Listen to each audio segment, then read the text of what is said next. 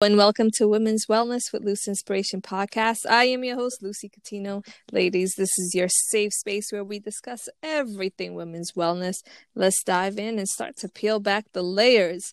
My guest today is Carla Monteiro, a social worker who is passionate about policy, mental health, criminal justice reform, and immigration. She is the founder and president of the Cape Verdean Social Workers Association. Carla currently works for the Bridge Clinic, a substance use clinic of Brigham and Women's Hospital.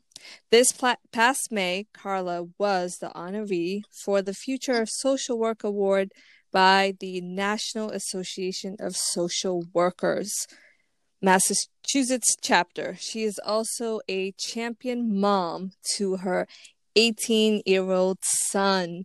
Welcome, Carla. How are you feeling today? I'm well. How are you doing?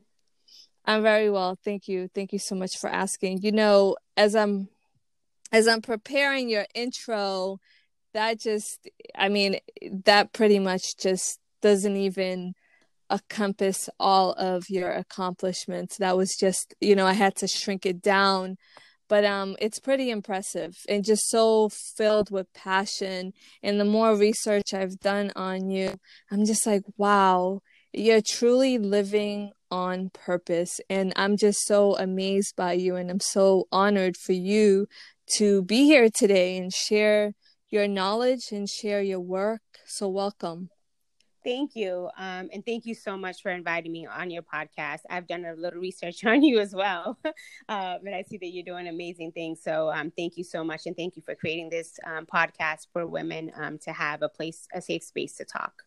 Yeah, absolutely. It's my pleasure, really. So let's just dive in to my uh, first question, Carla. When did you discover your passion for social work, the work that you're doing now? Okay. Um, so in so I, I kind of always say that even as a as a teenager, I was kind of always like a social worker. You know, I didn't know that I wanted to be one, but I was constantly um, you know, assisting, you know, people in my community who are Cape Verdean who did struggle with language barriers. You know, I was going to the welfare office with people, doctor's appointments, um, also, you know, giving food to friends who um, had food insecurity. So those are just some things that I had done, you know, growing up as a teenager. Um, but it wasn't actually until um, the spring of 2013 when I had exper- I had been experiencing um, some symptoms of restlessness and excessive worry. I felt um, shortness of breath, uh, but attributed it to asthma. Um, and in the middle, you know, I was in the middle of home renovations. Um, the company I had worked for was downsizing, and I had previously experienced many traumas, um, including loss of friends and family members to the prison system and community violence. Um, um, despite all of those things, I still was, you know, I still kept going. I didn't take any days off, and I was determined to provide a better life for my son. Mm-hmm. Um, and I had, um, so I had finally, during that time, I had finally passed the police exam, um, and I was going into the academy as a recruit officer. And this was a pivotal moment in my life, but I was completely falling apart and had no idea what was happening to me. I had been back and forth to the emergency clinics. Um, I mean, sorry, ur- I'm sorry, urgent care clinics and also emergency departments. But um, wasn't until a friend took me to Brigham and Women's Hospital, where I work now, that the doctors had conveyed that I was experiencing symptoms of anxiety. Mm-hmm. Now, by that time, I um, it was late winter, and the anxiety symptoms had increased um, to physical system, symptoms, which meant that I had been experiencing nausea, vomiting, um, my whole body was extremely tense. I was experiencing panic attacks. I was grinding my teeth when I did sleep, um, mm-hmm. even though that only lasted for a few hours. And so um, that cycle continued and it continued to repeat itself. And I continued to get worse. I cried multiple times a day. Um, and people, I remember people calling me and saying, be strong, um, but had no idea how debilitating anxiety can be and how it was for me. Mm-hmm. Um, my my anxiety at that point had manifested into agoraphobia, which means that people, um, which means fear of um, avoiding places or situations that might cause um, panic or make you feel trapped or helpless or embarrassed. And so I was in the house, you know, for example, I was in the house, you know, with the door locked, with fear, fear of the mailman coming in, um, coming in the house every day when he delivered the mail. I kept telling myself that um, he wasn't coming in, but the, the anxiety overpowered my rational thoughts. Um, the anxiety was so debilitating for me. Um, I had to resign for the police academy, and it affected my role as a mother. I was lucky enough that my son was pretty self sufficient and that my family and friends um, had jumped in to support me and my son. And shortly after that, um, I began to see a therapist and discovered that I had been living with undiagnosed and untreated anxiety. Mm-hmm. Um, so we were able to unpack my trigger, what you know, what my triggers were, um, some underlining issues, and um, how to identify my triggers and how to cope with um, the symptoms as well. Um, and so this experience made me realize that mental health is something that was never discussed in our home. Uh, my mother watched me battle um, battle anxiety and mentioned that she had experienced these symptoms as well.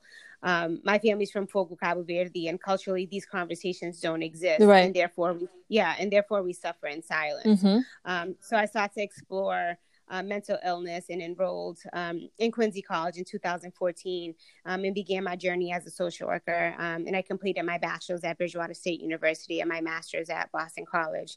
Um, and at that time, I also um, you know, thought about creating an organization that allowed me to educate the Cape Verdean community about mental health and illnesses and substance use disorders. And so that's when I decided to um, also create um, Cape Verdean Social Workers Association. Wow.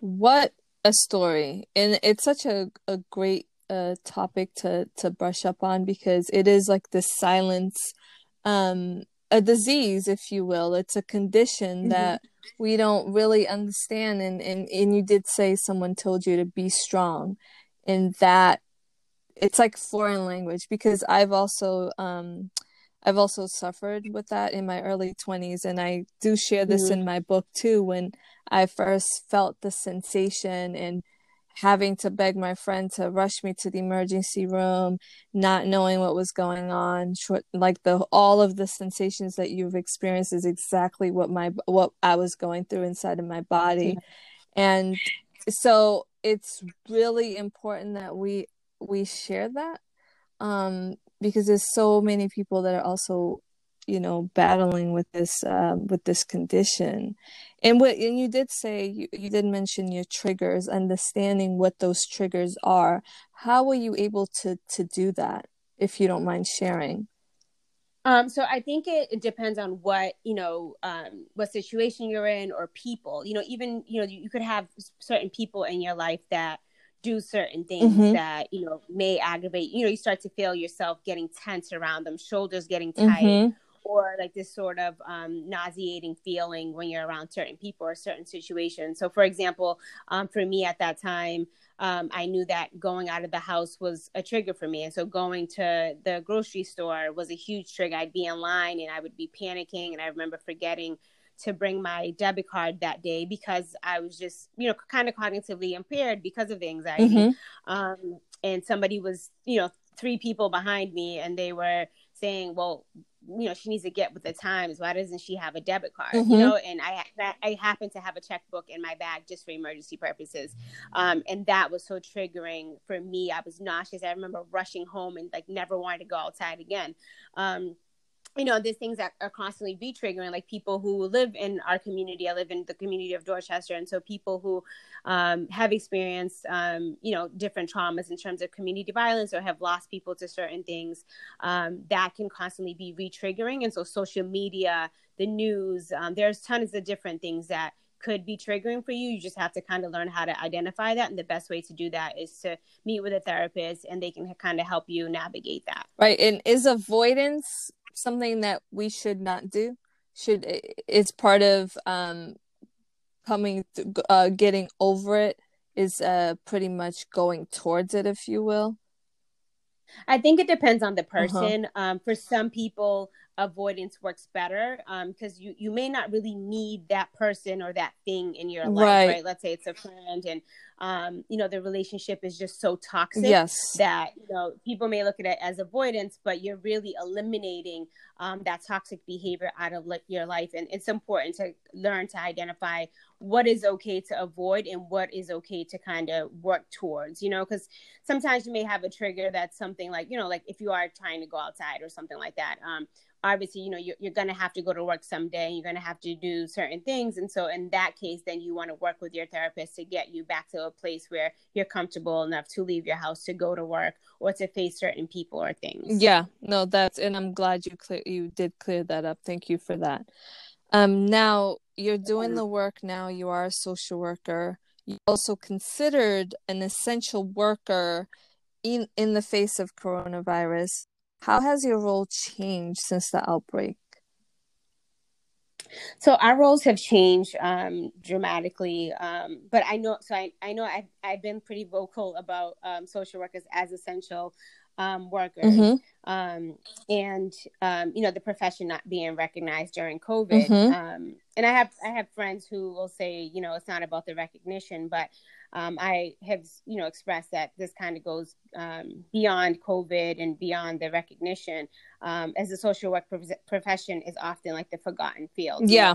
Um, and so, you know, like in, you know, our profession has been questioned as a profession, um, you know, in 1915. And, you know, as a result, um, they have created, um, you know, um, the Association of Social Work Hospitals was established to perform, uh, to create um, formal education for us. And then, you know, and National Association of Social Workers has worked tireless, tirelessly to promote the professional development, um, advanced policies, and education um, and social workers continue to be on the front lines um, in courts, hospitals, um, and in the community, providing an array of services. Um, and many social workers have had to adjust to new technology um, and ways of doing their job. And it is especially difficult to be a social worker um, and have clients who, you know, may benefit more from in-person visits versus virtual visits. But unfortunately, during during the times that the current climate, some people do have to do virtual visits. So are you also and, doing physical visits currently right now?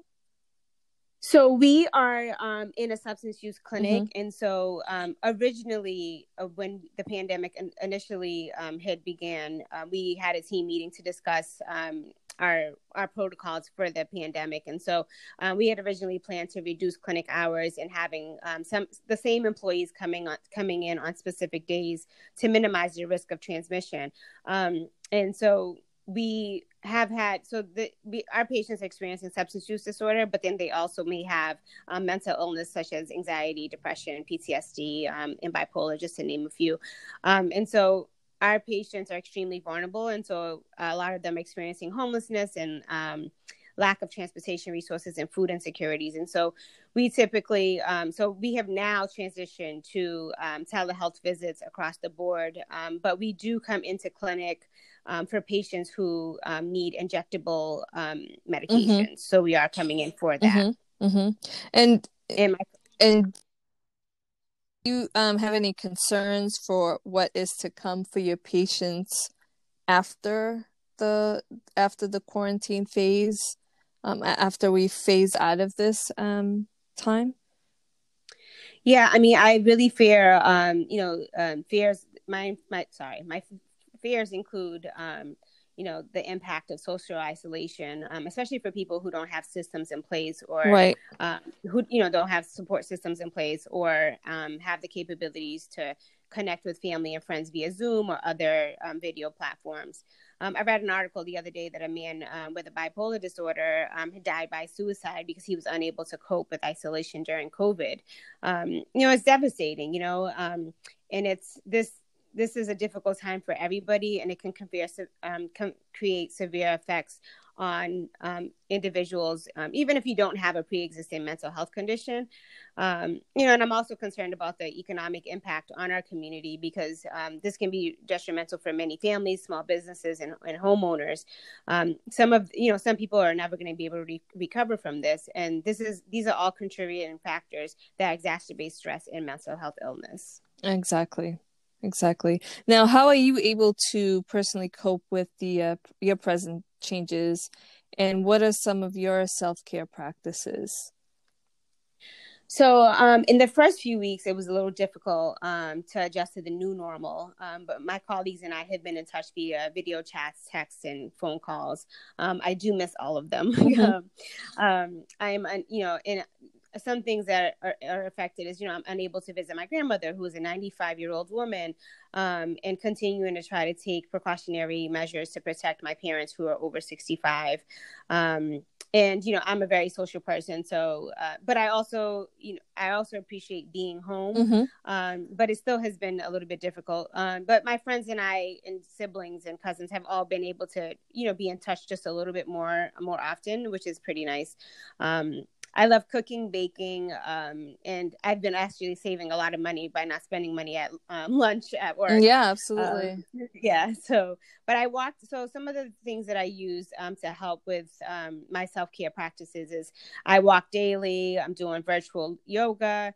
Um, I meditate in the morning, meditate at night. I practice Reiki on myself. Uh-huh. Um, I think the person who's having the hardest time is my 18 year old who um, who is very social, just turned 18, and um, is a senior in high school. And so, you know, oh, yeah. it's still unclear whether or not he will be going to prom or you know having a graduation. So, um, but aside from that, we've been, you know, watching some Netflix series. So it's been good bonding time as well. Yeah, I was gonna say it's probably a great time for you two to uh, connect, um, and you actually have time. You're it's a blessing to have this time. So, and I am glad you've you've pointed out a lot of um, great self care practices, and I did uh, notice too that you are a Reiki practitioner upon my yeah. research, and that's awesome. I am all for it. I had a session one time, and it was absolutely life changing to a point where I would even love to um, to get to know how to do it myself, and especially to do it on myself. So that's beautiful. But if you don't know much about Reiki, please do look it up. It is um it's a great healing modality. One of probably one of my favorites. Definitely. I I loved it too. Yeah, I um, Brigham offers it like 15 minute 15 minute sessions um, in the in one of our areas at Brigham Hospital for employees. And so I was like, what is this? You know, so I just mm-hmm. tried it one day. And in that 15 minutes, um, it just felt like they were lifting all of this like negative energy off. Mm-hmm. I just felt so great after, yeah. even though it was just 15 minutes. No, it's life changing. So that's what prompted me to get training. Yeah, it was amazing. Yeah, I love Reiki. Definitely, definitely. So, Carla, how can we help you do your? How can we all do our part to help you? Um, I think people really should, um, you know, stay home and follow the recommendations um, from the city, state, and government officials. Um, you know, call your neighbors or family members, check on them. Um, this is a difficult time for a lot of people. Um, and I want people to know that, you know, it's okay to talk to a therapist. It's okay if your therapist recommends medications, if you need more support to cope during this time. there are websites like EnoPsych, Therapy Man- uh, Matcher and um, Psychology Today, and there are many more um, that provide bios on therapists, photos um, to help you choose, and also you know choosing the treatment modality that you're looking for. Um, that can be very helpful during this time. So you're not alone. Um, you know, even if people don't have immediate family members and people around, there are um, tons of different ways that you can find support. Absolutely. Thank you for sharing that as well. Now, where can we find you and learn more about your journey? So I am on Instagram under Carla B. Monteiro, which is M O N T E I R O. Um, I think I'm under the same thing on Twitter um, and on um, Facebook is the same thing. And um, you'll see the little logo. It's a little lady with a pur- purple purple afro, um, and you'll see my my logo. And so I'm also on um, LinkedIn as well. Yeah, that's a really cool logo. I love the colors. It definitely Thank stands you. out for sure. Um, before I let you go, I like to dive even deeper with three last questions. Okay, I'm going to start with the first okay. one. If you, Carla, were to write yourself a love letter, how would you begin? Um, I think I'd begin by saying, um, "Dear Carla, thank you for embracing all the obstacles that life has thrown your way, um, and continuing to love yourself unconditionally." Beautiful. Second question um, What is that your personal why? That one thing that gets you up every day? My role as a mother, daughter, sister, aunt, friend, social worker, and community activist um, makes me wake up every morning with a purpose. Um, each day, I strive to um, to do something positive for someone. Um, whether it's giving advice to a family member, empowering clients to achieve their goals, um, distributing food in our community, or testifying on behalf of bills that impact my community. Um, I just think it's important for us to just be present and um, serve with a purpose. I love that. Thank you. And lastly, what would you like to leave behind when this journey is over? Um, I would like to leave a, a leave behind a legacy of resilience, strength, love, and compassion. Um, I want Black men and women, um, children of immigrants, single mothers, people who have mental illnesses, um, people who have been affected by crime, drugs, and the prison system, or are living in poverty to know that these identities don't define our outcomes. Um, we can and will achieve greatness despite all of those things. That's right. Beautiful, and that we can. Um, thank you so much, Carla, for your time. This has been very informational, and um, it's given me an even greater insight of who you are as a human being, and you are exceptional. Please do continue to do the work. We need you, and so and and thank you also for diving even deeper into what a social worker does because I think um, sometimes we we miss the mark on that. So I do appreciate you um, letting us know what you're doing for us, and we will continue to do our part for you. Thank you so much. Thank you for having me on. Absolutely, anytime. And to my listeners, remember you are the most important person in your life. Until the next time, be well. And please do connect with us on our Instagram page. That's L U C E dot inspiration, L U C E dot inspiration. Until the next time, take care of yourself and one another. Thank you.